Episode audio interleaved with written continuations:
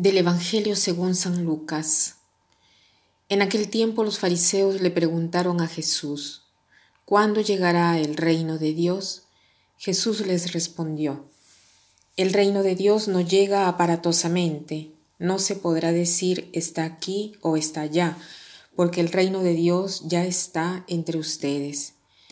Les dijo entonces a sus discípulos, Llegará un tiempo en que ustedes desearán disfrutar siquiera un solo día de la presencia del Hijo del Hombre y no podrán. Entonces les dirán, está aquí o está allá. Pero no vayan corriendo a ver, pues así como el fulgor del relámpago brilla de un extremo a otro del cielo, así será la venida del Hijo del Hombre en su día. Pero antes, tiene que padecer mucho y ser rechazado por los hombres de esta generación. El Evangelio de hoy nos habla de un reino, pero no es un reino como institución política civil, eh, pero al mismo tiempo es una civilización, una civilización del amor. Y esta civilización es una mentalidad, es un modo de vivir nuevas las relaciones, o sea, Jesús mismo está ya al inicio de este reino de Dios porque Jesús es el Dios con nosotros, es el Dios en las relaciones con nosotros. Y Jesús, encarnándose, ha venido a mostrarnos el modo de vivir entre nosotros. Pero en primer lugar, eh, nos hace ver la relación con Dios, que es la que da la fuerza y la gracia para poder vivir todas las otras relaciones.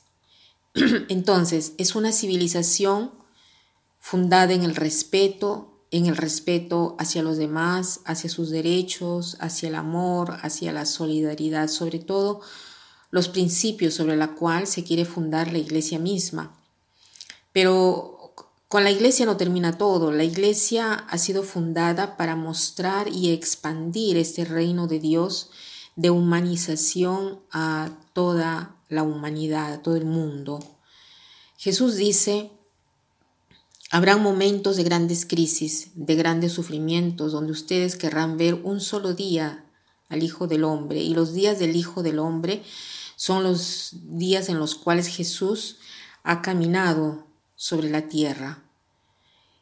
Él se llamaba el Hijo del Hombre, aquellos días en los cuales brillaba la luz de Jesús, donde obraba milagros, llevaba esperanza, curaba, enseñaba la verdad.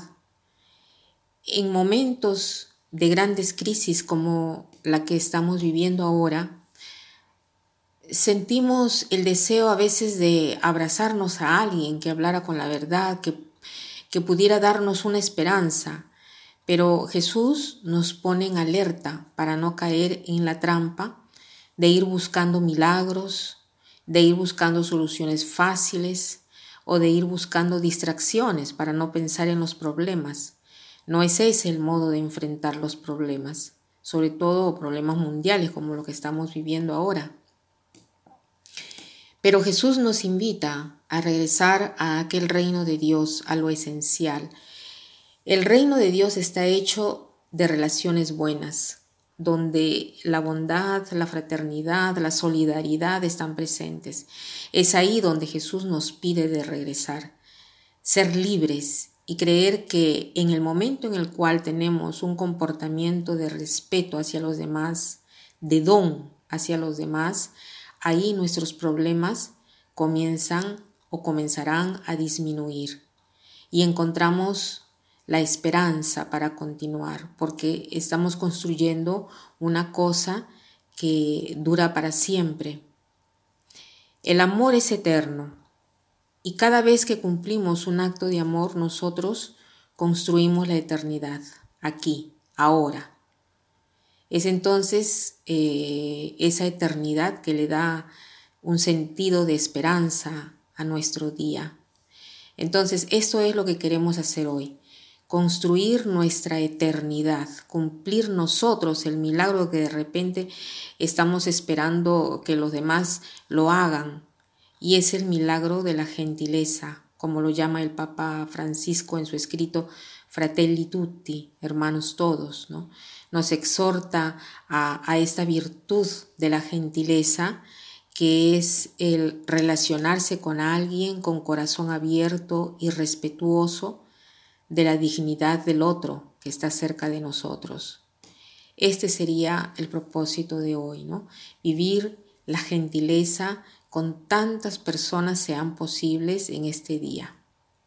Y les dejo esta frase de San Juan de la Cruz que dice así, donde no hay amor, pon amor y encontrarás amor. Que pasen un buen día.